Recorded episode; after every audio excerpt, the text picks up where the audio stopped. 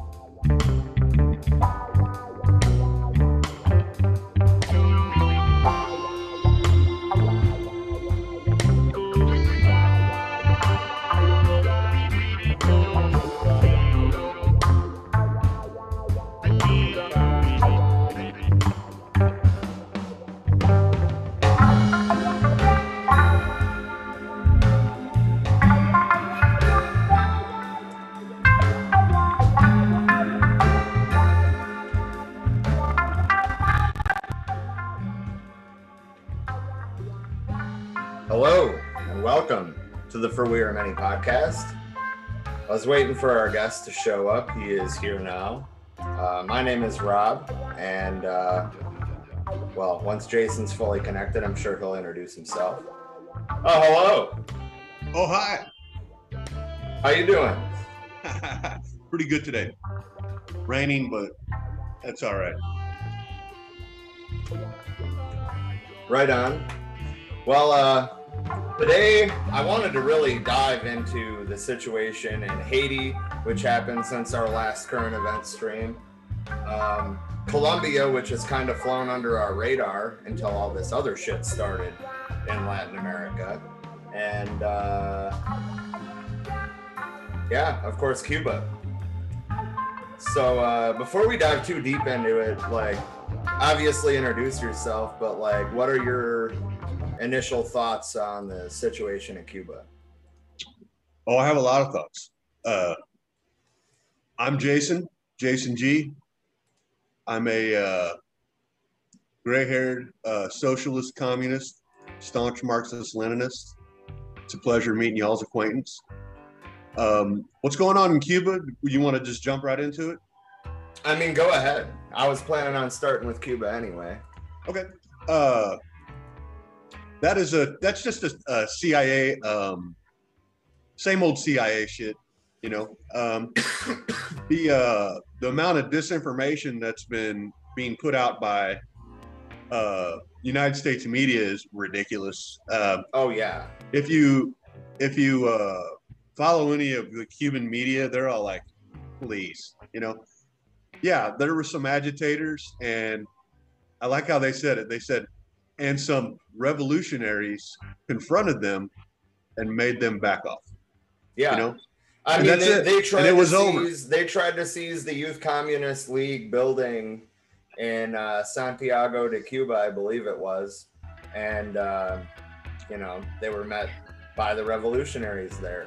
Not to mention that you know, like there was a few thousand people protesting across Cuba, and American media is making it sound they're actually using like images of the revolutionaries' reaction to the reaction or you know the reactionary protests that took place as you know like oh see these people are marching for freedom no most of the pictures that i've seen were those people marching in support of the revolution not against it um, not to say that there wasn't protesters and not to say that there aren't some protesters there that you know aren't cia operatives but I'm saying that it would be foolish to think that there aren't CIA operatives there.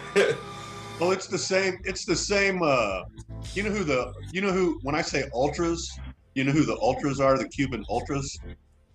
Not exceptionally.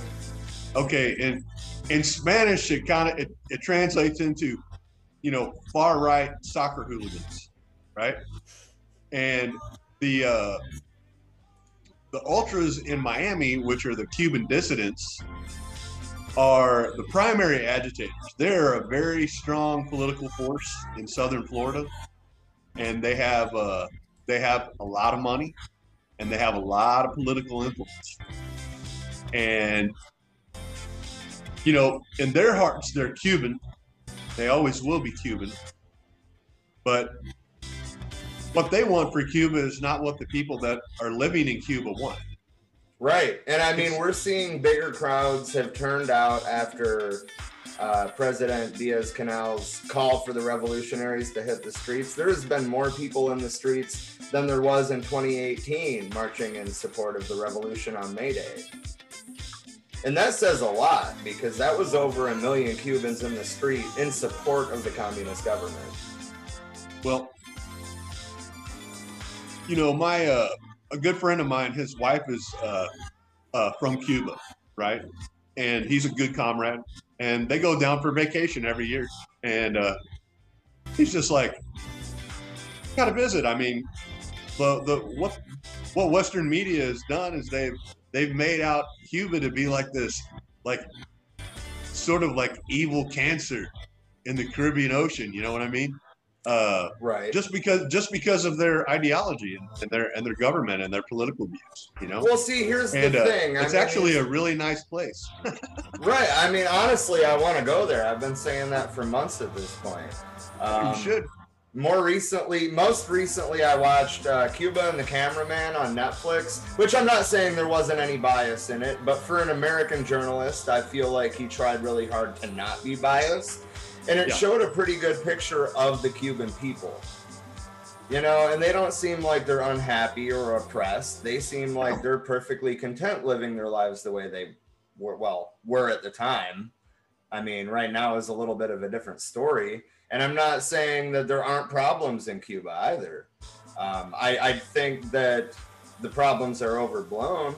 I mean, it's being pushed as like there's a shortage of vaccines, but no, the fuck, there's not. There's a shortage of syringes because they can't buy them on the international market. yeah. Um, the only thing, the only thing bad about Cuba is the goddamn uh, naval blockade and sanctions from the United States. There's no reason for it. It makes absolutely zero sense. These are human beings, and we're like torturing them just so they'll think that our form of government is better. yeah, yeah, right. Like, say uncle and you can have capitalism, you'll be free. Right, right. What the Right. fuck? Well, it's just uh it's just it's just a damn shame. You know, back uh back years ago I remember, you know, being young and you would always hear about things going on in Cuba and then then when they had that uh you know, when Fidel basically kicked all of the the hardened criminals out of the country and and let and let, landed them in Miami. you know, Right. that was that was big news, you know. And uh but then we just kind of went it kind of went silent. You know, they they didn't want any um Western media didn't want to ha- cover any any news coming out of Cuba at all. They just wanted to kind of like almost like erase their existence to where we let the world know how we wanted Cuba to look to the rest of the world. Yeah. And well, uh, and I mean, speaking of the sanctions, though, which I mean, of course, is a key focus to this conversation. But as far as the sanctions go, not two months ago, the United Nations voted to end the sanctions with only Yeah. two votes to keep them the Yeah. United States and Israel, and we're still keeping them. What the fuck? what do you expect? I mean, that's like what 195 countries against the sanctions and two countries for it, and we're still keeping it. I mean, I think that shows the inefficiency of uh, The UN? of the UN, right? I think we need to bring Yeah. back the Communist International, personally, but They've always been, uh, you know, an entity that nobody really, really quite understood what the hell they were doing. Aside from they had white helmets, you know. I mean, they're they're pushing a globalist capitalist agenda. That's Yeah. that's all they're there for. Yes. And occasionally intervening in a genocide that, that the United States created, you know, occasionally, sometimes. Right. Right. Excuse me, one second. One second. Oh, you're good. I can still hear you.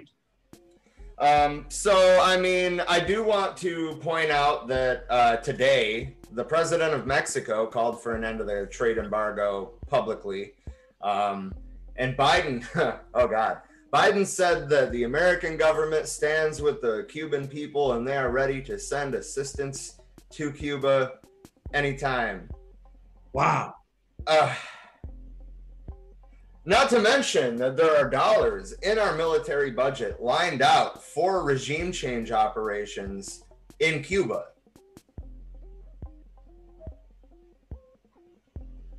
Just just saying. Yeah, we're that's what we do. That's like Yeah. our main that's our main job on the planet, man. But that's not even like, you know, black funds that supposedly don't exist, right? Like that's not even like special op shit. That is a publicly released line on the military budget. Yeah.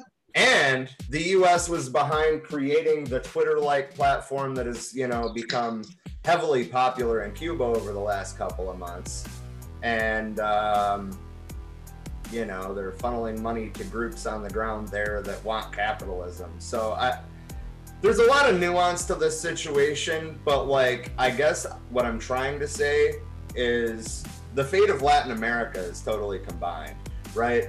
Haiti, um, you know, there was U.S. citizens and Colombian citizens. We'll get to Colombia in a second. That assassinated the president of Haiti um, last week. Sure did. It was Americans and Colombians who were probably paid by the Americans, and we'll get to that in a minute, that assassinated the Haitian president. And now we're talking about putting boots on the ground there to help restore order. Right. Yeah, that's that's code for uh, put up another United States puppet uh, government and uh, leader. Yeah. Um, And I mean that's that's the thing. As I understand it, the president of Haiti was pretty much a puppet for the US, but there was mass unrest there, right? So because people are calling for this dude to resign, so they just assassinate him and install somebody else. That's how I see it. that's what we do. uh, my my view on it's a little bit um, maybe around the block on it. Um, I've, I've been spending a lot of time studying like this uh, um, Marxist influx and frenzy in uh, Central and South America right now. Right? They've achieved several huge victories for not just far left but straight up uh, uh, communist uh, communist leaders with a big complement of you know party members loyal to the uh, communist leader and i'm sure you're familiar with uh, the communist insurgents in colombia i can't think of their exact name right now I can't But, uh, either, but that's part of what I wanted to talk about. Um, oh i'm is- sorry go ahead go ahead Oh no, you're good. You're good. If you want to take it, if you want to tie Colombia in, by all means, do it. Yeah, um, the Colombian communists are reinvigorated by all of this. They've been fighting in the jungles against the uh, Colombian government for uh, Read that years- as read read 45, that as years. read that as U.S. puppet state, Colombian government. Yeah. Um, so I think that this is what I think. Just my opinion. My opinions don't probably reflect, you know, everything that that you're for or what anybody else is for. Only for me. So I think that there these leftists and these Marxists, socialists, and communists are so fucking fired up for revolution South America right now. They're like, dude, we got to save Haiti, man. This is bullshit. These are workers. You know, we need to go in and teach these people how to set up collective collectivized farms, be independent. You know, educate them, teach them about Marx, teach them about the system that can lift them out of poverty, and be able to purge their country of parasitic, uh, exploitative leaders who just want to sell them out to whoever for sugar or tobacco or whatever the fuck else they they grow there. You know, um, and I think this there's leftists within Haiti who are just basically like, you know what, fuck this. This is pretext right here. Prime example. We're gonna kill this motherfucker. It's gonna cause some chaos, and then we can pull our people in. And of course, the United States, they're totally hip to that fucking plan. They're already ready to mobilize to go in and prevent a, communist collectivization of the proletariat and the lumpenproll of Haiti. And it's just absolutely ridiculous. What a tremendous waste of time. If you really want to see what socialism will do, you know, let it go unimpeded. Don't intervene. Let them go in and let them fully activate it. And you know what? Let's maybe even try to support it a little bit to see what happens. You know, and we can't get past that. We think that uh, what all communists and leftists want is that we just want to, you know, purge the bourgeoisie. Well, I mean, we kind of want to do that, but I mean, there's there's there's a to go directly for that. You know, I don't think we're. I mean, we should, but I don't think that there's enough people that are fired up yet here in the states, just quite yet. But with more and more leftist vi- victories politically towards social democracy in Central and South America, um, that good news will only continue to spread. It's something that they've been trying to uh, uh, dissuade and deflect from and remove from South America since, you know, post World War II, when other places started getting a real sniff of uh, what the what this revolution in Russia was all about. You know, to the people in Latin America, the Soviet army were heroes, and they were heroes. When we're taught like a little bit of revision, I mean, we went in at the end and just kind of farted around and walked to Berlin, basically, while you know the Red Army beat the fucking Nazi ghouls back from uh, the Volga River at fucking Stalingrad all the way back to motherfucking Berlin, man. so the Latin American people, that was very romantic for them, you know. And then, well, we all know what happened. Some several several South American and Central American uh, uh, communist leaders got a little radicalized, and they were actually very effective in doing what they do, and their legacy still lives today. As a matter of fact, but anyway, that's just my opinion on that, and I hope that I'm right because I really like that type of revolution. Yeah. And, for that matter, I'm not saying that there aren't co- communists in Cuba that aren't happy with the state of affairs right now.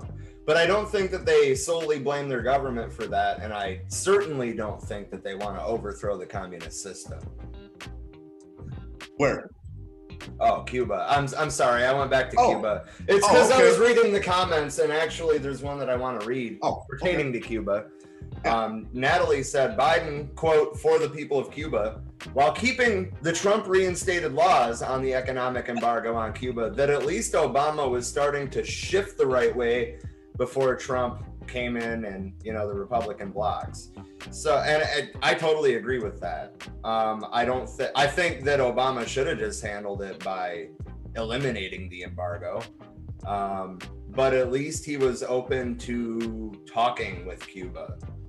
Um, and Trump kind of came in and made it worse than it originally was, and that's what we're seeing the results of right now. Biden hasn't scaled back those laws at all. Biden doesn't plan to scale back those laws at all. he's way old and uh, he only knows one way. I don't. I doubt if he's going to learn much of a of a new way of thinking. He's, you know, at 19, 1970s attitude on Cuba is probably what's like pretty much stuck in his head. So I don't see much difference going there. But I think he's enough of a statesman and a diplomat that he'll go out of his way not to make the United States look look look too bad. You know, uh, I remember um, what was it? this was back during the Obama, Obama uh, uh, years, and you know they went and they tried to reach out to the Castros, and uh, you know Raul basically basically just told them like we don't want your we don't want anything from your capitalist pig government on our island at all. We don't want your casinos. We don't want you exploiting our labor. we don't want Right. that. You know, Right, and, And that's way- and that's another thing. And a lot of people say, "Oh, well, listen to the Cubans that live in Miami," but like, they fail to realize that they're the very people that were threatened by the communist revolution. Uh, the entire first wave out of Cuba was almost entirely light-skinned capitalist people who owned plantations. Yeah, the Güeros, the Ultras, as they are in Miami right now, they're known as. far left or far right soccer hooligans, and it's very fitting. That's exactly how they play. Well, I mean, okay, so like this is another thing pertaining to Cuba I wanted to talk about. How much of the footage have you seen? I mean, the events of yesterday with the with the reactionary protests looked so fucking much like January 6th. I mean, they weren't The- storming a government building, but like the attitude of the crowd was the exact same. Well, the far right's gonna far right. You know, Right, right, exactly. they're they're. Uh, I've been all around the world, and the same type of idiots exist everywhere. They just speak a different language or have a different culture. That's it. Yep. The same fucking idiots that we see right up here on our TV screens that are just, you're like, how the fuck did that son of a bitch get elected? They're everywhere. They are everywhere. We don't hold a monopoly on them, man. No, you're you're absolutely right. I mean, well, shit. Look at some of the former Soviet bloc countries. Like, I mean, Poland, for example, has shifted so far right, it's not even funny. Well, they they'd always leaned that way. You know, they were. uh I mean, if you want to talk about that particular period, I mean, they they were pretty excited to be in league with uh, uh, Nazi Germany because they did not want the Russians coming and absorbing their country into communism. Which, of course, you know, all the people in their castles would have got beheaded and you know other horrible things would fall on the, the the bourgeoisie. So they chose the what they thought was the lesser of two evils. You're not how wrong. about that? How about that? So uh there's a lot there's a lot of history there. Um now if you if you're watching like Ukrainian and uh, following like Russian media at all, it is pretty much nationalism, pro-Russia, far right, ultra religious, orthodox, 24/7 on their media, and you know you if anybody tells you they haven't been propagandized, um, you know I'm gonna I'm gonna question that right out of the gate. You know, I mean, how do you even know? Hell, you and I could be propagandized with some horse shit. You know, we believe in it, but how do we really know? We don't. You know, and that's the same thing that's going on over there. You, Poland was never really a, a a big industrialized country. They were a little bit, but not to anywhere to the degree of the Soviet Union or uh, you know countries in the West or that were part of NATO and whatnot. You know, um, but they were a very they were very much a a, a, scholarly, scientific, and culturally based uh, society and culture in Poland, and they were very Christian, very religious, and they were they chose. They said, you know, they saw the Soviet Union. Oh, no religion. That's bullshit. That leads to fascism. And uh, then they saw these guys over here going, "Hey, Catholic Church, man, we love the Nazis, man. They're great. Come on in, Poland." That's exactly what they did, and then they got fucked. And then they were mad about it. Yeah. Yeah. Um, so Colombia So- is actually still a pretty new situation to me. I don't know. I mean, maybe I just didn't spend enough time on Twitter in the last three months. I don't know, but I, I was pretty unaware of the situation in Colombia until today. Um, I mean, I knew there was some It's a- shit going on, but like I didn't realize that it was still going on. First of all, and I didn't realize that it was like a massive thing to begin with. I thought it was, you know, like a couple skirmishes with Marfa. the police. That's it, Marfa. That's the name of the communist rebels in uh, uh, Colombia. I believe. I could be. I could be wrong on that. Yeah, no, they've but- been fighting in the. They've been fighting in the jungles. You know, for uh, for decades and decades. Exactly. Uh, well, and I mean, like this this recent wave has has really been more mass protests than you know like rebel insurgents. Although it's both. Don't get me wrong, but there's been a mass movement behind it, um, and I I failed to realize that at all. But as we know, a mass movement is very important to a communist revolution. If they don't have the support of the masses, they're going to fail. Well, they- they've been pushed right to it.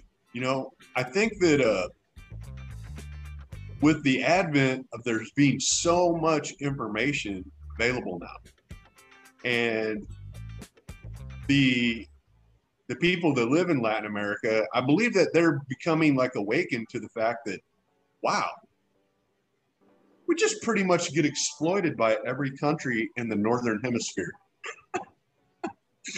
we don't need to do that we can have our own our own social democracy here and actually have the material means that we need to have. We don't even need anybody else helping us, you know. And I think a lot of them are waking up to that. I, I hope they are, you know, because it's true.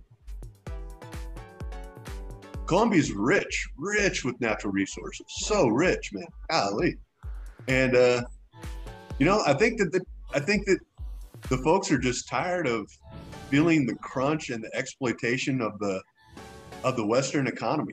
I think they just want us to leave them the fuck alone. You know, knowing how many times we've intervened in Latin America to overthrow a, you know, an up and coming uh, socialist leader or or democratically elected communist. You know, uh, I mean, That's you another thing too. I feel like a lot of even people on the left in America kind of misunderstand um, what democratic centralism is and how it works. Like, I mean, it looks on paper like somebody at the top, namely the president or uh, you know, uh, first secretary of the party, but that's not the reality of it. Things are proposed and voted on at fucking extremely local, like the neighborhood level, and then it goes up and just gets a stamp of approval at the top. Well, now, social democracy is not democratic socialist at all. I said democratic centralism, not democratic socialism. Oh, I'm so sorry. So sorry about that. Um, no, uh, a social democracy, a workplace democracy, uh, democracy across the board with committees. You know, instead of, uh, um, you know, people people ask me, they're like, "Well, what the hell, man? Stalin was a dictator." No, I'm telling you guys. You know what he was? He was like the leader of a club. He was just the most liked guy in that club. He he refused to. Uh, he told them he didn't even want to be elected anymore. He kept, and they just kept propping him up as their leader year after year Yep. after year after term after term until he died. You know right, but I Um, mean, like, I guess what that I'm was their own out, social though, democracy. you know? is uh, well right but i guess what i was trying to point out for the for the viewers was that it's not you know some guy at the top making all of the decisions and the reality of it there's a guy at the top rubber stamping the decisions that were made at much lower levels of the party Yeah, that's uh, capitalism right there. As long as people approve, which people? Uh, us people sitting up here in the in the high courtroom. You know what I mean? Is that what you're getting at? No i was getting at democratic centralism right? Isn't a dictatorship in the sense that there's one guy on top barking down orders to everybody else? Is there some of that? Yes. Um, but a large part of or a large chunk of the decisions are made at much more local levels. I don't know for sure about the soviet union but like in cuba for example most of the decisions are made at the neighborhood level and then they go up Yeah. the chains of the party. It's Yes. it's really a grassroots democracy and i would argue that it's more democratic than Yes, our bullshit yes, absolutely. Um, so we were actually agreeing with each other. Um, yeah yeah we were just you you thought that i was saying something that i wasn't and i thought the same about you Whoops. Uh, the world's greatest misunderstandings sometimes always, or sometimes, sometimes always, ah, forget it. But, uh, um, see, I get, I get a little bugged when someone says, uh, centrist. oh I don't God, think- yeah I don't think, uh, there is such a thing as a, a democratic centrist or a left center or a right center, you know, or right leaning. Um, centrist is just a coded word for neoliberalism. That's it. yep yep Neoliberalism Which- leads right to fascism. Yes, it does. And I Read a little uh, bit of both, history. Both of our fucking political parties are neoliberals, and they're not centrist at all. If you look No. on the political spectrum, Trump and Biden are only that far apart. Yeah. Uh, you know, Bernie. Bernie's a good dude, man, I, and, and I really like him. Um, and I wish he was more popular and people were more accepting of him just being some weird-looking grandpa who wears mittens because there's a lot of substance to that guy. You know. There is, there is, But and that's why in- I haven't taken part in all of the the left hating on Bernie. I mean, if it wasn't for Bernie, I probably wouldn't have been radicalized myself. So, I mean, I have to. Oh, really? That. I mean, yeah, Wow. dude. Before Bernie, I was a fucking libertarian because I didn't know any better. Sorry. I mean, what I needed was class analysis, which, ironically enough, I got from fucking Bernie Sanders. Well, we did have Mike Gravel before that, you know. I know the name, but I it, He, he's a senator from Alaska, and he was like Bernie with a fucking Roman candle sticking out of his butt, and you know, coming at you with a, a flamethrower, a smirk, a law degree, and knowing you rich capitalist motherfuckers are lying pieces of shit. And he was not afraid to speak his mind about it. Well, you know, and like, okay, so part of my support from Bernie came from the fact that I saw like C-SPAN footage that had been posted on YouTube of him saying the exact same shit 30 fucking years earlier, right? Yeah. So, like, I mean, as mayor of Burlington or as governor of Vermont, he was preaching the same fucking thing that he still was. And I- mean, my only complaint about the guy is I wish that he could have put up more of a fight. I mean, I understand that it's one guy against fucking everybody there, don't get me wrong, but I really wish that he could have been a little bit more willing to confront Joe Biden on the campaign trail rather than being like, oh, my good friend Joe Biden. No, no, no, no, he's my good friend. He's a good guy. No, fuck that. Joe Biden is not a good guy. And I think that's Oh. probably the biggest time in what, 40 years of history that Bernie straight up lied to his constituents. He knows that Biden's not a fucking good guy. Well, you know, Che Guevara, I'm going to paraphrase here. I don't remember the exact quote. Okay. He said, when you're dealing with comrades who are hesitant of the word socialism and communism, they if they are a worker and if they are on your side, they are your comrade. And you both share the same fight and don't disparage or uh, you know call them stupid or you know make them out to be of a lesser man because the people who you insult are will very rarely come over to your side you know so i'm not saying bernie's doing that but when he was comradely towards joe biden you know that's what i recognized you know he could have called Joe Biden out on literally everything. And Bernie's just not that kind of fucking guy. He knows that at heart, Joe is more left leaning. Maybe not when he was in his earlier years, but I think now he's gotten softer and he's a bit more sensitive and a li- little bit more empathic, you know, which is great for a leader. But all of his dumb policies, you know, beginning with the simplest one, which was to decriminalize or federally legalized marijuana. I mean, you couldn't even fucking move forward with that. You know, something as Right. simple as that. yeah, and Yeah. that has Republican support in a lot of areas. That's fucking Hell. crazy. In fucking Texas, the Republicans are like, hell yeah, let's grow weed, man. We don't give a fuck. I mean, seriously. And I mean, the- dude, Arizona too. I mean, I know it's kind of a purple state now, but we legalized this year.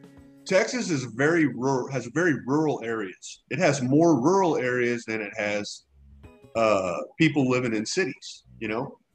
And as long as the rural Texan, who's by and large probably like Southern Baptist or Mennonite, um, we even have some Amish down here. They, ty- they typically don't vote though, but you know, they're fairly conservative folks. Um, as long as we still have all those communities like that who believe, you know, the the the state propaganda that gets pumped into their head like sewage from a from a shit plant directly into their brain, um, there's not going to be much hope. You know, they're they're, they're not getting they're not getting people with uh, alternative views or class consciousness or other leftists around them, you know, engaging in any type of discourse with people like you and I, not even close. You know, the people that may feel like you and I, hell, they're scared to say anything. Yeah, and and I mean, I guess that was initially part of the idea of this show. Anyway, was to you know like have an have an environment where we can have these discussions without you know being attacked for believing what we believe. That shouldn't be a thing. And I mean, maybe that sounds hypocritical to say, considering I don't think that you know fascists should be platformed, but it's No, really they not. shouldn't. They It- shouldn't. because I mean, free speech should end exactly where it starts infringing on anybody else's rights to feel safe in their fucking environment. I want to punch all Nazis, man. You're pre- preaching to the choir over here, man. Uh, they don't deserve a voice. Fascism shouldn't, shouldn't exist. I want to bash the fash every chance I get, son. Hey, uh, give me about two seconds. Answer some comments for a minute. I got to go uh, to the little boys' room over here. Hey, you're good. Um, I guess while you're gone, I'm gonna be partly poking fun at some of these uh, mainstream articles, but um, I'm also going to talk about the Party for Socialism and Liberation's release on Cuba because I think that how they did it was great, and they included a translated version of President Canel's speech, which is also important. Um, so I guess I'm going to catch up on comments first, though. The good guy, uh, Natalie said, the good guy thing with Bernie saying that makes me sick to my stomach every time I hear him say it. And I totally agree with that. I totally agree with that. Like going to the last Bernie rally that happened here in Arizona before the COVID shutdown and he Bernie dropped out of the race.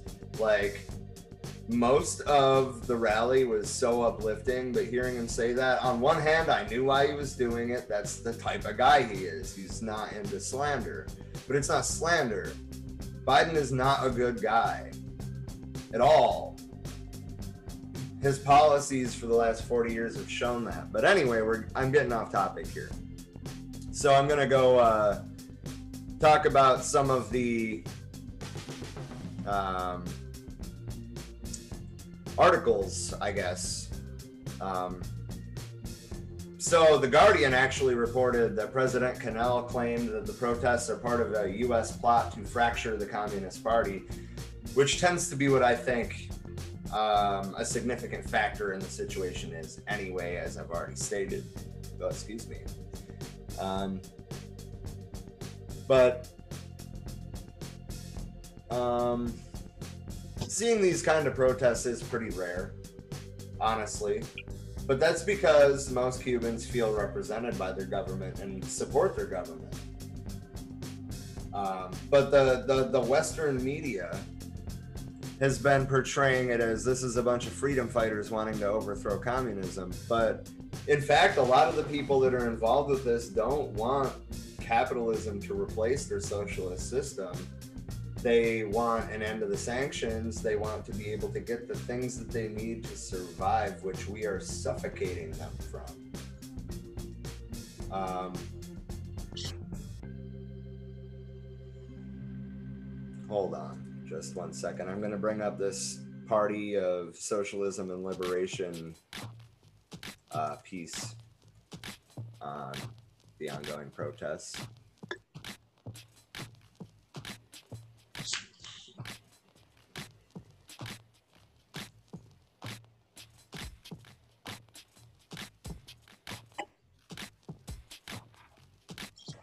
So their press release statement goes The Party for Socialism and Liberation stands in full solidarity with the Cuban Revolution, its government, and the people in the struggle against the latest sinister counter revolutionary efforts of U.S. imperialism. The 60 year old blockade and hundreds of sanctions imposed under the Trump administration, 240 to be exact, uh, have caused grave shortages of food, medicines, electricity, and other necessities of life.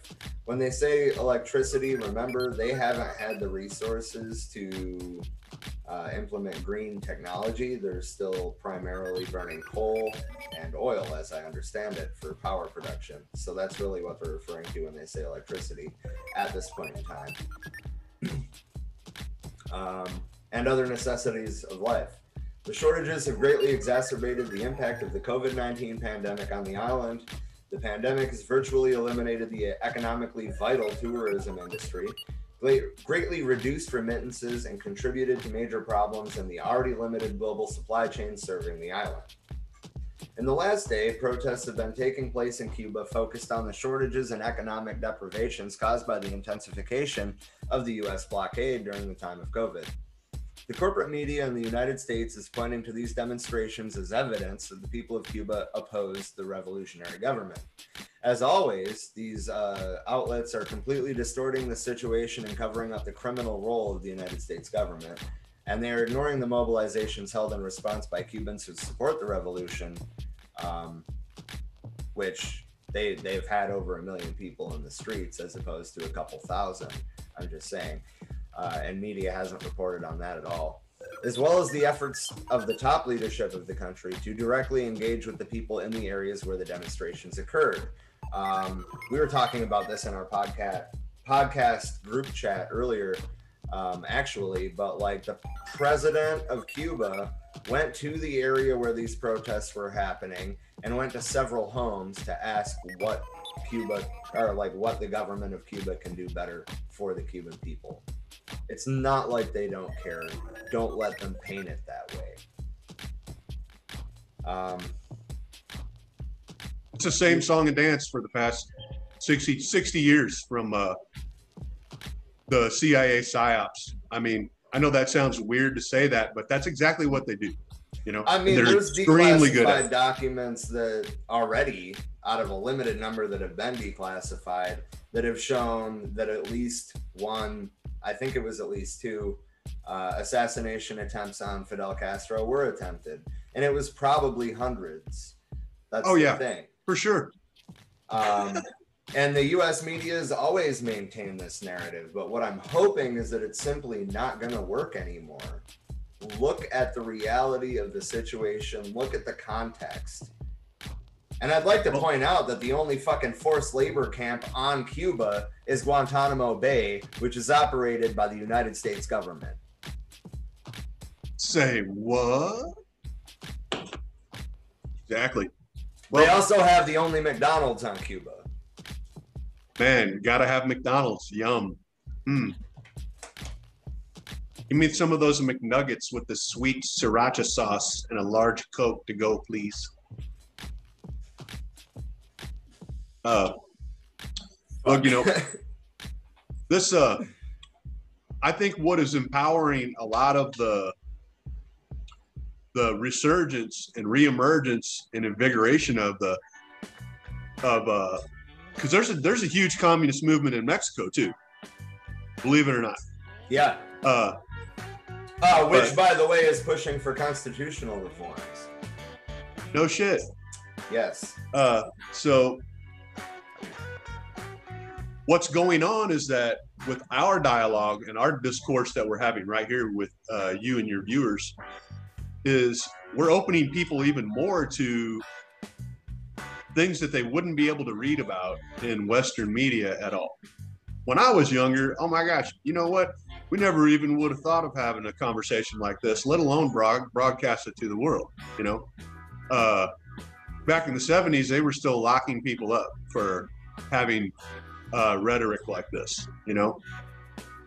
And i think that uh, united states and otherwise north american uh, leftists we need to continue speaking just like we're speaking now and even a little bit stronger um, especially in support of our uh, Caribbean, Central American, and South American comrades. They they regardless of what people think, you know, about the United States, you know, we did some really shitty stuff, and you know, I'm not going to harangue it. Anybody here probably hearing this conversation knows very well, very well and aware of what what we've done as a country over the years and our marginalization of African Americans, Asian Americans. I mean, you name it. Genocide of the Native American people. You know, we're not we're we're not real innocent, cool dudes over here. You know, we committed some fucking war crimes and shit. Bad Yeah. but they they they look at us for the approval. So now that um, socialism and Marxist Leninism and communism are gaining traction and gaining popularity, especially with younger folks in this country, which is really what we need. This is greatly encouraging to the people of Central and South America and the Caribbean as they're met with all this chaos and disinformation and stupid Western spun bullshit stories of you name it. But it's what it's what the CIA has always done in South America and Central America. They've engaged in a massive misinformation campaign, fabricating facts, fabricating photos, fabricating videos of, you know, barely above wallowing in the mud, you know, socialism in South America. And they, they've they've been pretty successful at that. I mean, just go down to your local Walmart, you know, probably engage in a conversation with, you know, Zeb over there uh, next to the tubes of hamburger uh, about what he thinks about communism in South America, and you'll hear it firsthand. Everything that he hears from Fox Western me- Western media, left, Yeah. right, you name it, man. CNN There is is not no pro- there, time pro out. Leftist. is time out. I just want to clarify. There is no left mainstream media. well, Mean, Mean Means TV, which I have no affiliation with, uh, they're actually quite good. Um, it's a group of Marxist Leninists, and they produce, uh, you know, similarly how you have like sort of like the Lincoln Project, you know, who were like anti-Trumpers. You know, well, Means TV is sort of like the Lincoln Project for the left. You know, we want uh, uh, its main thing is to record is trying to, you know, help help people on the left understand that we hate that our main goal is working class solidarity and working class pride. And hey, we're not going to be doctors and lawyers. We're going to be carpenters and fools our whole life and get more excited over a, an ounce of exquisite weed than we would a BMW. You know, fuck it. Uh, the more we go, the more we go left, and the more we have platforms like Means TV for the left to, you know, have some bells and whistles and some, you know, fireworks, pow, pow, pow, to come in, and a young leftist mind coming in and offering education and insight over the immortal science of uh, uh, Karl Marx, Lenin, Stalin, and they do it in a very good way, I think, personally. They're a bunch of young folks like y'all whippersnappers. And I like that too. Yeah, I mean, um, I personally uh, have grown more and more of a Marxist Leninist the further I've read into it, honestly. Um, which which is also kind of funny Salute. because like I was kind of one of those guys that like started reading Marx to kind of like understand his perspective, but I didn't expect it to resonate the way that it did, you know? Like I didn't read communist texts thinking I was going to become a communist per se, but I thought that it could inform whatever my brand of leftism is, right? But how many other ty- how many anarchist uh, revolutions have succeeded in a long term? How many anarchist revolutions have successfully raised the material conditions for all of their people? Exactly. And that's why I became a Marxist Leninist. Welcome, fellow Tankie. I mean, don't get me wrong. I do think that there are some things that should be addressed. You know, like I, I and I, I do think that what we say about the authoritarianism is severely overblown. But I do think that we should try our hardest uh, to not do political repression. Um, that's not saying that we should platform fascists. That is hate speech, not free speech. I mean, I do think that okay. So the whole idea of democratic centralism is that there is a an open discussion and debate, but unity in action. I think that we shouldn't limit the debate to specifically what you know you or I perceive as the debate. So, and I'm and I mean maybe that's just what's left over of my preconceptions about communism to begin with. That's very possible too. I'm fairly new at this, but the point is though that You're I my do- com- you're my comrade. Don't worry. well, I, I mean, I guess the point that I'm trying to make is that I don't have all the answers either. I think that any government that exists should exist for the betterment of the people. That should literally be the whole point. Exactly. That's why I stopped. I was gonna add to it, and I was like, "Well, that, that's the whole ass point, isn't it?" That's the whole. That's the whole thing. That's the whole thing. And, you know, what what what what's happened with the, you know, with the advent of uh, British imperialism and the recognition of you know capitalism as a you know economic system um, has led to this great perversion now, where we feel bad that uh, we feel bad that we have things, but we also feel real good when we have things. Well, what if everyone had equal access to all things? Isn't that a better system? I don't know. That's just me. Right. Like, I mean, even if we don't call it communism or socialism, right? A resource based economy. Fuck. Well, No, we don't got to use the scary words here. A resource based economy. resource-based economy. I like that. I like that. You I got run that for. from Star Trek, by the way. You ought to. You ought to run for vice president or something.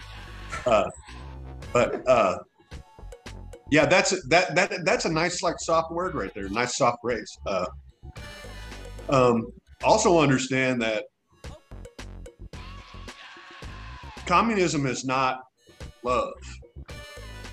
Communism is a hammer that we use to crush the bourgeois. Mao Zedong, The Great Awakening. Thank you. Thank you, Chairman Mao. Uh, that leads me into this next little tirade or. Um,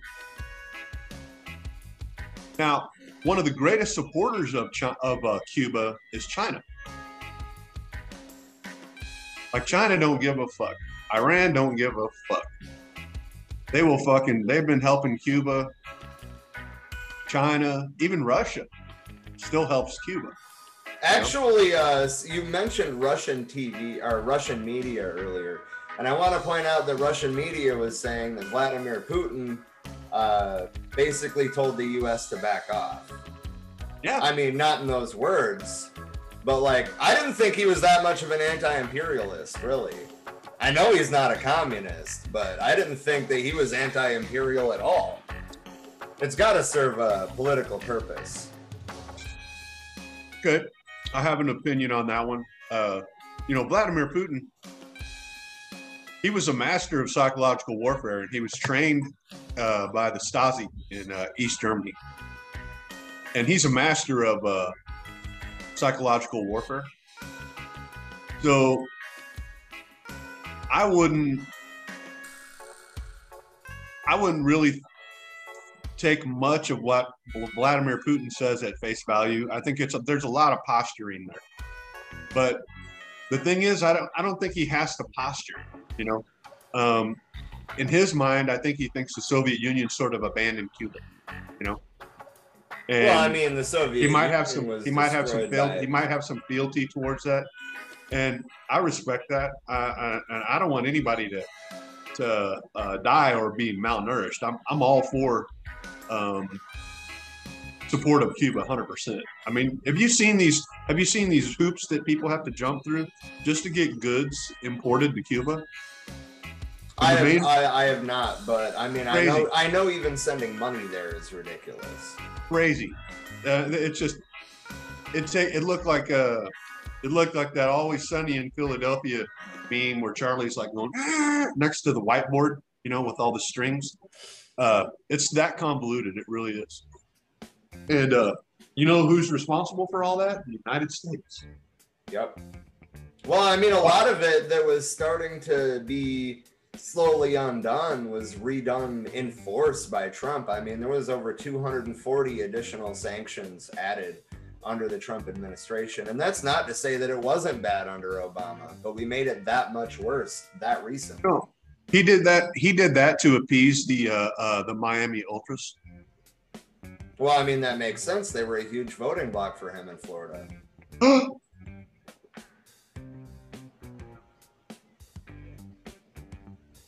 Yep. you know, these puzzle pieces keep getting connected. I like it. Exactly. This is how you. This is how you have a conversation. Well, well, and, I, and I mean that's why I wanted to do it on Latin America as a whole. I mean, my original thought was to, you know, talk about Haiti roughly, briefly, you know, talk about Colombia roughly, and then dive into Cuba. But like, the fate of Cuba is tied to the fate of Haiti, is tied to the fate of Colombia, is tied to the fate of Venezuela. Or Venezuela. I mean, it's all integrated, and the U.S. has their hands in all of it. Give that boy a lemon meringue pie. You got it. This is all an elaborate puppet show perpetrated by the United States government. We've been practicing it for fucking 60 plus years. hmm And we are so good at it, we can make it look like it's just happening uh, organically. Well, I'm, And then we, I, I then we that- swoop in as the great savior. Oh, Exactly. Like, I mean, for Cuba, which I know the most about out of these examples, I know that uh, we're playing on issues that are very real to the Cuban people right now. They are short on food, they are short on medicine, but that doesn't mean that they, generally speaking, want an overthrow of the communist system. They want an end to the fucking embargo. Yes, that's what they want. You know, they they uh they're tough folks like the Puerto Ricans, you know. Um like a tragedy like those hurricane the hurricane hit Cuba equally hard. Uh, what was that, Elsa? Or Yeah, Which one and, was and, that? and that's the thing is look at how much better Cuba handled it than Puerto Rico, and that's Yeah, well, because we withheld. Cuba can rebuild overnight. Nearly Right. anything. right. But uh the Puerto Rican people, they went right on ahead. You know, yes, there were some there were there were considerable deaths, but uh, even without infrastructure, without electricity, without running water, you know, they prevailed. So Yeah, kudos with to that. And despite despite neglect by the uh, by the um, uh, Trump administration, and despite continuing neglect by the, the new Biden administration, uh, they're doing quite well. They're going to be the next uh, country to um, have a, a socialist revolution for sure. I've been hoping to see it for a while, and it'll be really interesting to see how that unfolds as a U.S. territory. That kind of concerns me. Oh, that's exactly what's going to happen. Um, right now, at uh, at a, uh University of name of the city in, in Puerto Rico. Oh, dude, I couldn't tell you. San Juan, San Juan. Okay, University of San Juan. Uh, a good comrade of mine, um, Jose. He's a professor there, and he preaches straight up cultural Marxism as one of his classes to these uh, uh, Puerto Rican college kids. His sister is a full-blown Marxist-Leninist graduated from Harvard. She's a psychiatrist in Boston, Massachusetts. Also a staunch Marxist Leninist, spreading the word from from the island and to the island. And the vibe is is that, you know what? Guess what? Us Puerto Ricans are perfectly happy doing our collective farming.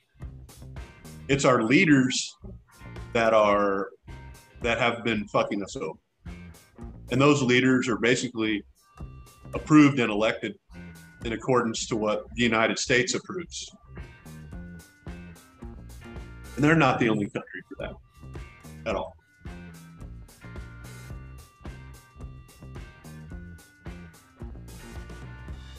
Hello, Calvin. Welcome to the the party. It's in the comments. Calvin. Yeah, it's a, it's a new uh, it's a new name. So, well, actually, we have a, a Calvin, but it's a different Calvin, so it's a new name. I, I always try to greet new faces in the comments, you know. You do. You're very good at that. You're very gracious. You're an excellent host, and you have a certain je ne sais quoi, which is I, I, I appreciate it as a comrade. My comrade Rob. Hell yeah, thanks. No problem. Um, the situation in Cuba, they have that under control. There are so many revolutionaries there. It's Yeah, and I mean that's that's part of why I wanted to focus on it because I don't want leftists here. Well, leftists is what I should have done there here to think that the U.S. intervening in Cuba is in any way a good thing, and I'm looking more or less at our anarchist comments Wait a minute, wait a minute. you're you're telling me that there are leftists that want the United States to be an imperialist country and intervene in Cuba. That's happening. I guess okay. So maybe I'm a little jaded by my experiences on left Twitter today, but there are uh, quite a few so-called anarchists um, who view the communist regime as that authoritarian, which it's not. Well, um,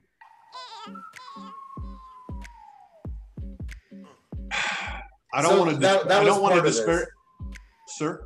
Oh, I, I, I was gonna. I was just saying that was part of the idea behind this, though, was to address that because anybody that's truly on the left should not feel that way at all. And if you don't think that's the case, then you show me a pile of dead bodies that even comes close to slavery, or even comes close to the Native American genocide. Show me the work camps that you claim exist. The only one is Guantanamo Bay, which is U.S. territory. Hey, guess what? We got gulags here too. We just call them prisons. So everybody just shut the fuck up over that. You know what I mean? Right. United States gulags, hundreds of them. The largest gulag population on the planet by like a hundred, a Yeah. hundredfold. Be a good comrade, or we're gonna throw you in prison. And we'll exploit your slave labor while you're there. So Yep. yeah, I, that just doesn't. Uh, anytime, that's just a that's a that's a uh, what do you what do you call it? Zero sum argument um, from someone comparing Guantanamo Bay to a forced labor camp. Like, is this your first week on the internet, Jeb? Um, I, I don't get that. Jeb. Well, I don't know what to say. I'm so sorry. I'm just I've become crusty and, and more intolerant of uh, uh, working class and woke SJW bullshit. It's just such horseshit. It's all neoliberalism, and it leads to division on the left, and it's just not needed. Okay. Uh, and I, I don't want to disparage any of my anarchist comrades. I'm very glad that you're awakening to the fact that um, yeah, our government is a piece of shit, and they're fuckheads, and they're thieves, and they're con artists, and they're liars, and they don't deserve to be there.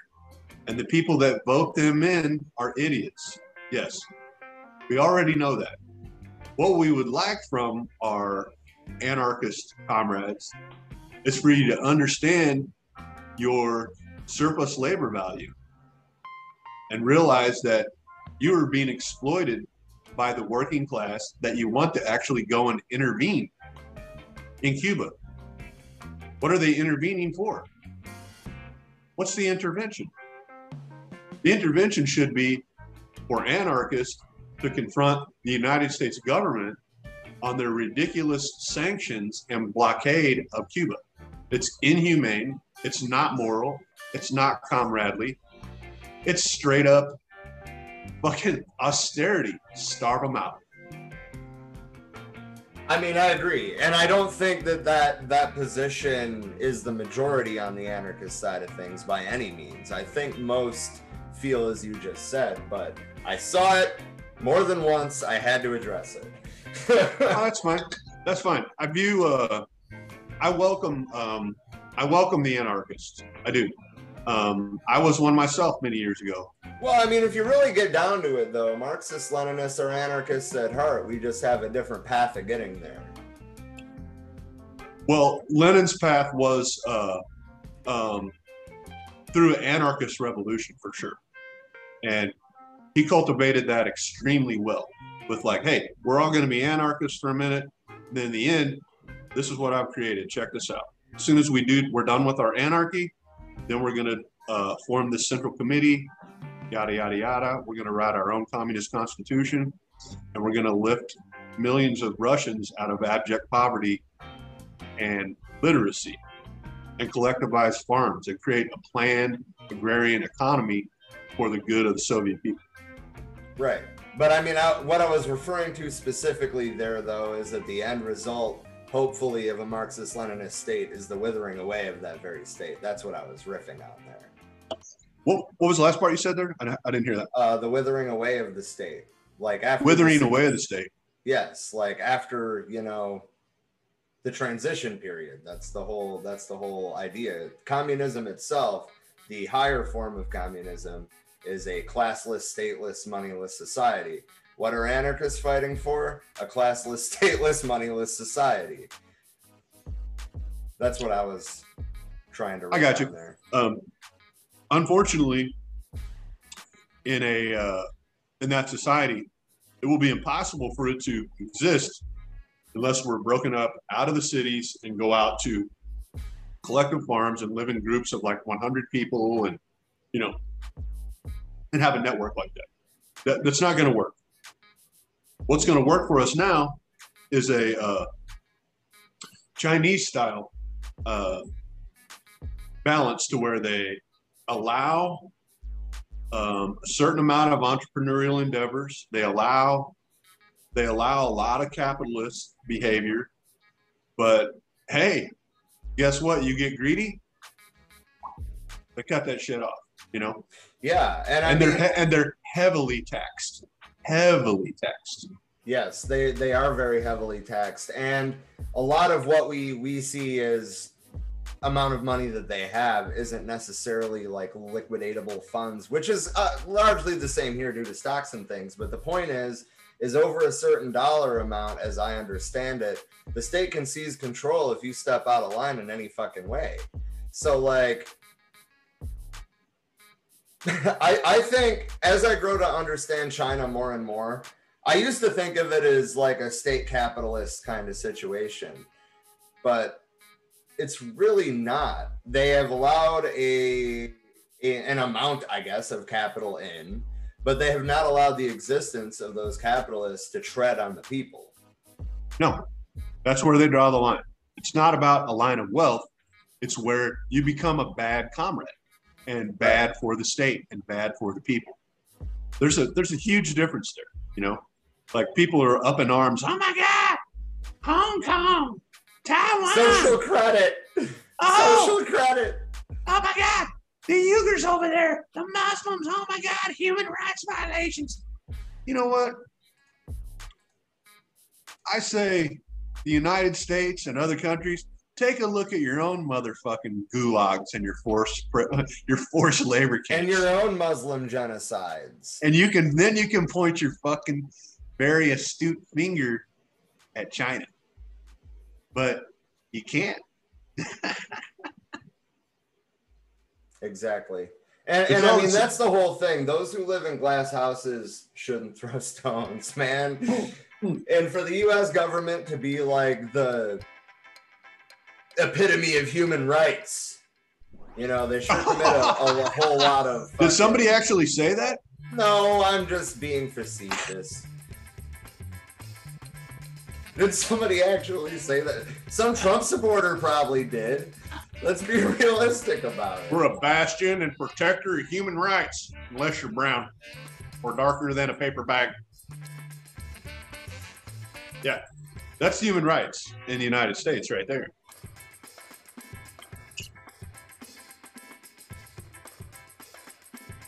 The, Calvin uh, said China's economy is better than ours, and yeah, It is. Um, actually, is. it's it's about to be the largest beyond ours.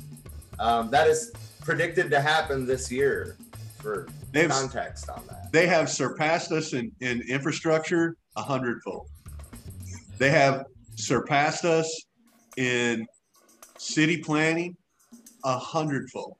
okay. So like, actually, I know this is supposed to be a Latin American special, but since we're talking about China, let's talk about how when the U.S. pulled out of Afghanistan last week, China contacted the government in Kabul about trading infrastructure such as airports, uh, rail lines, you know, high speed rail, um, things like that, you know, important fucking infrastructure in exchange for, you know, like lithium mining, which the profits from which would go to the workers that work the lithium mines. And surprise, the Taliban's not trying to attack them. They welcome China. You want to know why? They're not trying to kill them.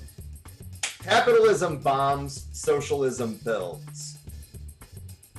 Yeah, uh, I can't blame the Taliban one bit, and I certainly can't blame the Chinese one bit, bit either.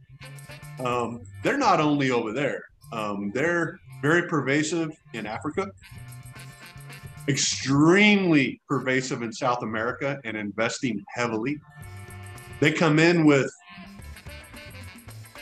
"Hey, check this out. We got this big wad of cash here. We don't want to exploit you. We want to pay you for what we need. And people are like, great. That's not working so well in some places because they are being exploited. Well, I mean, I guess that depends on what video you see. You know, I mean, there's a bit of, hey, y'all, you know, you you work for us. Let's stop with this bullshit and get back to work, kind of shit, right? Uh, but in all their all their ventures, I haven't heard of anybody getting killed. Have you? No. Not even one. Or using forced labor. They've been literally building the areas, and I, I- mean, I've I've heard this is another probably fringe anarchist thing, but I have also heard, you know, that they're no better than the imperialists because they're still going into places and making these loans, which are paid back on a short-term basis using resources. Like, what the fuck? So rich places are getting the money that they've been screwed out of through capitalism. How are we trying Yes. to paint this as a bad thing? It's not a bad thing. Um, to worldwide capitalism, it's a very bad. Oh yeah, I mean they're running a massive uh, shipping high-speed rail line now, probably going through Afghanistan from China to the Middle East, where it'll branch off into both Africa and Europe. That alone is a huge threat to the I can't blame- I can't blame China for doing um, non-invasive expansion like that. For you know? for you mean for modernizing the Silk Road? Yeah, Like I mean, really, that trade route's been in use for thousands of years. It was called Let's put the some high speed- back in the day. let's put some high-speed rail on that bitch. Exactly. It's genius. And it, It works out for everybody. So I don't get why anybody tries to make it. And James commented, and I still have potholes in the road. Exactly. That's what we're talking about. Neoliberalism has completely abandoned our infrastructure, um, which, you know, was mostly done through the New Deal, right? Which was a reaction, a capitalist reaction trying to save itself from the threat of communism and then it was repealed slowly but surely you know starting about 20 years later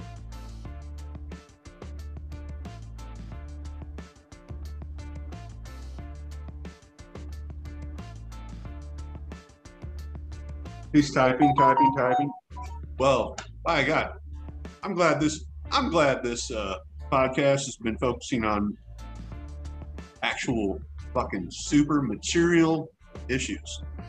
That is where the line needs to be drawn.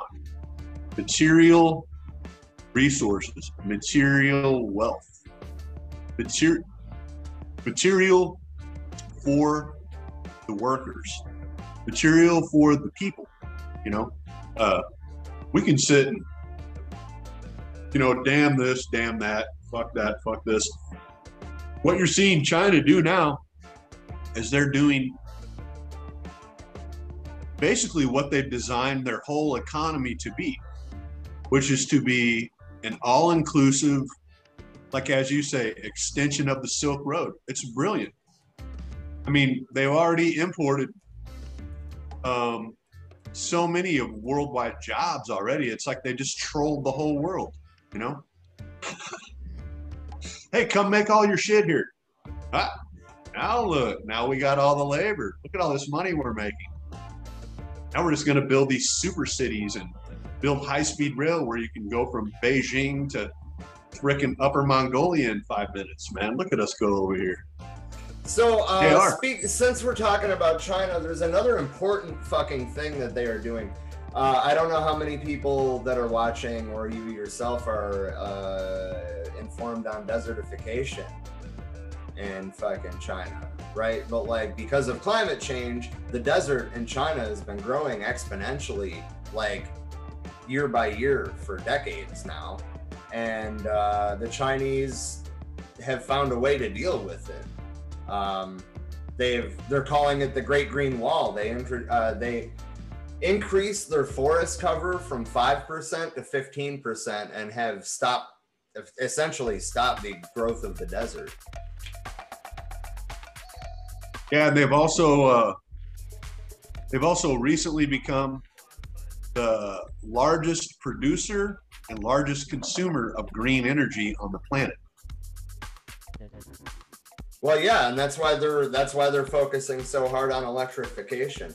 Which, just to compare, right? We just spent like four billion dollars or something like that, and money to Amtrak to replace their like forty-year-old fleet of diesel locomotives with hybrid locomotives.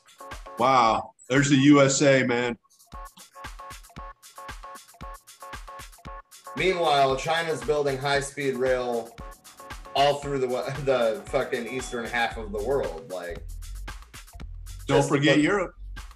right? Wait till they bring high-speed rail to Africa. Right. Wait till they start building high speed rail in, you know, more socialist leaning countries in fucking South America. Huh? Wait until they bring it all the way to the northern Mexican border, and then the U.S. has to answer why they are so far behind and why they can't be part of this global network. Bravo, bravo, bravo, bravo, young man. You have solved it. and that is So- exactly what's going to happen.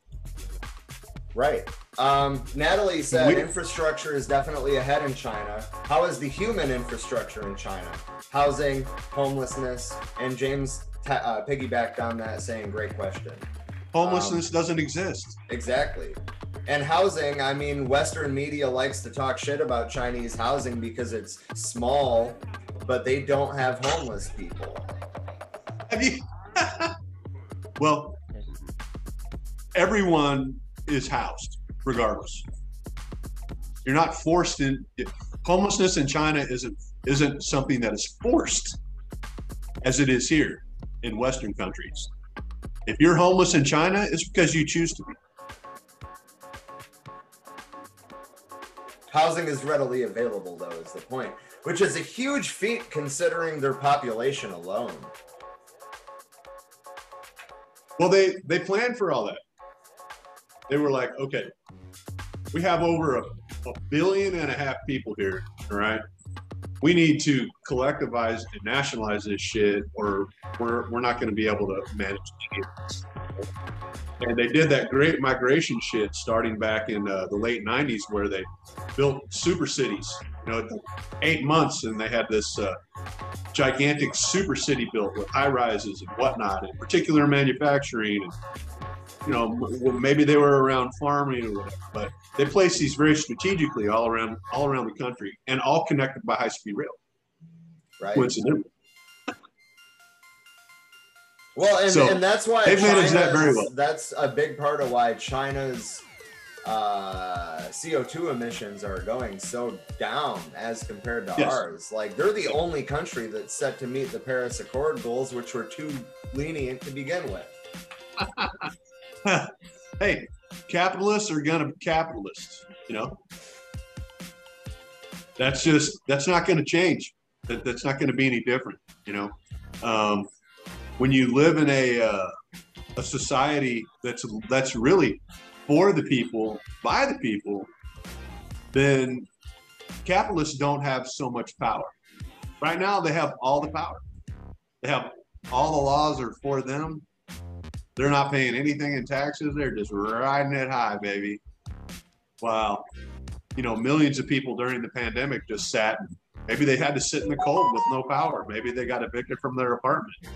While an obscene amount of wealth was generated by uh, uh, capitalists and billionaires during that whole time. I think they almost like doubled their wealth during that time. It's just completely obscene, uh, completely parasitic. You're gonna overwhelm, overwhelmingly try to profit off during a, a, a global health crisis and a pandemic. I mean, doesn't get him doesn't get much more more deplorable than that.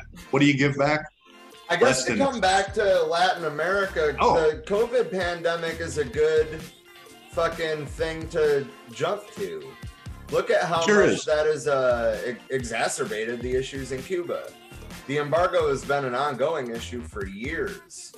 But I mean, you know, the complete cutoff of the tourism industry was catastrophic to their economy.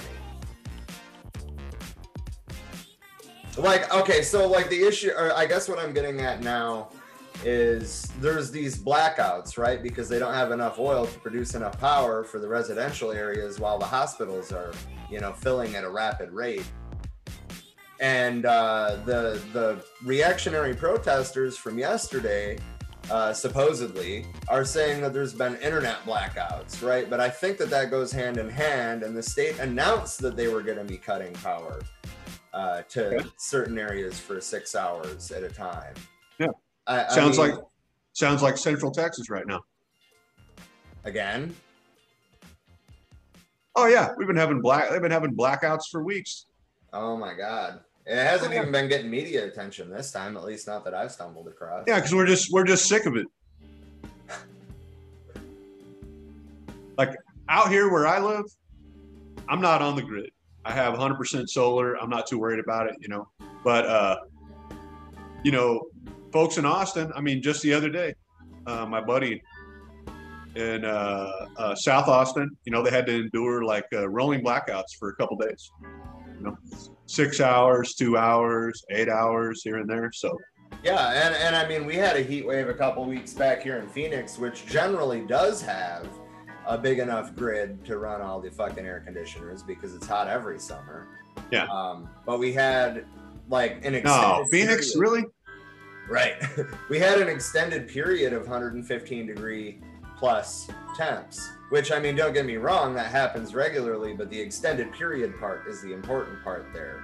If it doesn't cool down at night, then your air conditioner has a hard time keeping up and it draws more power. Yeah. Hey, I, I was work around this time last year. I was working in Phoenix actually, and uh, man, yo, some somebody needs to air condition the outside. Dude, right? Fuck. I mean, I can remember, uh, you know, farting around, and then maybe like nine thirty going to the grocery store there, and uh, the heat coming off the blacktop in the parking lots, and it was dark. You know, it was like Jesus, what the? Fuck? Who the fuck would build a city here? Dude, right? That's what I asked the entire first summer I was here, man. Why the fuck would they build a city here? But the answer is island heating um, and urban sprawl. Yeah. Because the average highs when Phoenix was settled at the turn of the, you know, 1900s, like, I mean, the average highs were, you know, like high 80s, low 90s. After they killed all the Indians. Well, yeah. Oh, we don't want to talk about that. Sorry, sorry. Uh, no, no, you're good. Actually, you're right to point that out. I was just, I guess, conveniently skipping over that. No, that's fine. That's fine. That's fine. Uh, But uh, yeah, I mean, uh, crazy times, man. Crazy times. Give me about a two minute break, please. Um, actually, I was thinking that we can probably wrap this up. We've Oh, you going- think? Okay. Yeah, we've been going for an hour and a half. Really? Yeah. It only seems like 10 minutes, my I fuzzy little buddy. know. I know. Uh, I've really enjoyed this conversation, though. Um, I'm hoping that this won't be the last time you're on. I, and I mean, honestly, I got to give you a shout out for doing this so last minute. I asked you at like what quarter to five. I'm good. I'm pretty much good to go. Uh, I can, uh, I kind of, uh, I'm known for having a little bit of a gift of gab and being uh, informed and knowledgeable about things. So, Yeah. Yeah, Yeah. I would. I would tend to back that up. Um, so Natalie said, "Why would they use blacktop? Less uh, cost than concrete. So is it for budgets?" And I mean, ultimately, yeah. If you're if you're paying the lowest bidder to do every project in the state, then a lot of it's going to be blacktop just to save money. Um, there is a lot of concrete infrastructure here, but it's mostly freeways, highways. Uh, the reason they do that, the reason they do that in uh, Phoenix is because uh, you know the asphalt can be, the asphalt is uh, would be more durable in a climate like that because it can actually go back to like a semi-liquid form, you know.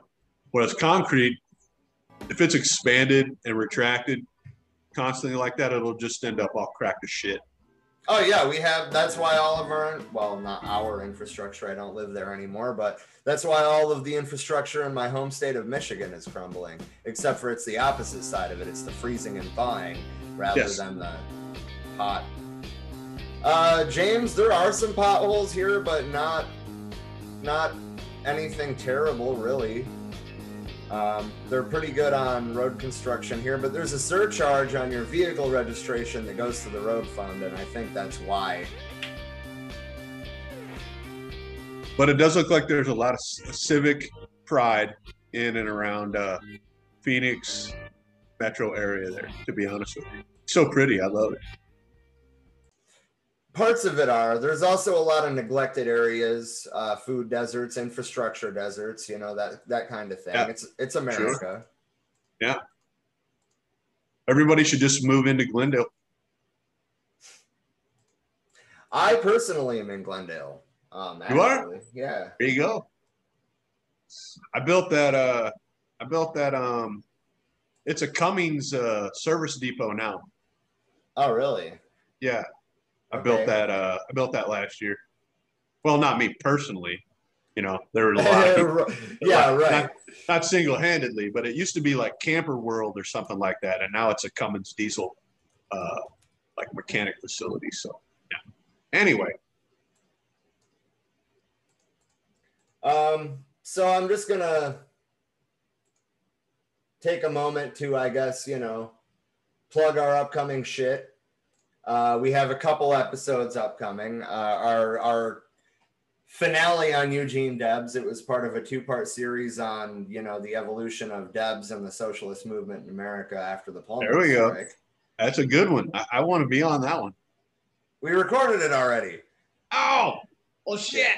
Yeah, that's coming. The part two is coming out on Wednesday. Give me one second. Um, tomorrow, assuming that Trisha's migraine is better, that's why she's not here tonight. Uh, we will be probably not live, but we will be pre-recording a piece about Frida Kahlo because it's the anniversary of her death, um, and kind of goes right along with the Latin American focus of tonight's stream. We also have the German revolutions of 1940 or 19, wow, 1848 and 49. Um, that piece is coming out sometime next week, probably Friday. And of course, Thursday, we have our uh, Revolutionary Left Book Club. We're still uh, working our way through Seize the Time by Bobby Seale. Um, yeah, I guess that's that's about it. We do have a whole slew of uh, pieces yet to be recorded. Um, we've been really beefing up our historical and ideological content, um, which I mean, due to the political beliefs of you know Trisha and I specifically, I guess at this exact moment. Um, we are taking a heavy focus on mostly Marxist-Leninist um, writers and organizations at the moment. Um, but that being said, to my anarchist comrades out there, I certainly hope that you hear this and that you want to share what you know about your own ideology. Um, we'd be happy to platform it. Um, anyway, you, if you like what we're doing and you want to support us materially, you can go to patreon.com slash for we are many. Uh, we are finally getting our website back up to date. Uh, that's still a work in progress, but we are at least posting to the website again, uh, including an article from Trisha about, uh, uh, well, I guess to put it broadly, women's rights, but it's a little more specific than that. It's it's more of a smash the patriarchy type of article, um, and I guess to that I just got to say solidarity and go read it. Um, but yeah, that's that's pretty much it. We'll be back on Wednesday. We'll be back uh, next Monday for another current event stream, and we have pieces coming Tuesday and Friday this week. Tuesday, Wednesday, and Friday this week. So literally Monday through Friday, we have a piece release, uh, piece releasing or a live stream all this week, um, and we'll probably try to keep up maybe not that intense of a pace, but a more intense pace than we had been previously. Hell yeah. Peace, love, and bread, comrades. Hell yeah, man. See you next time. Yeah. Solidarity.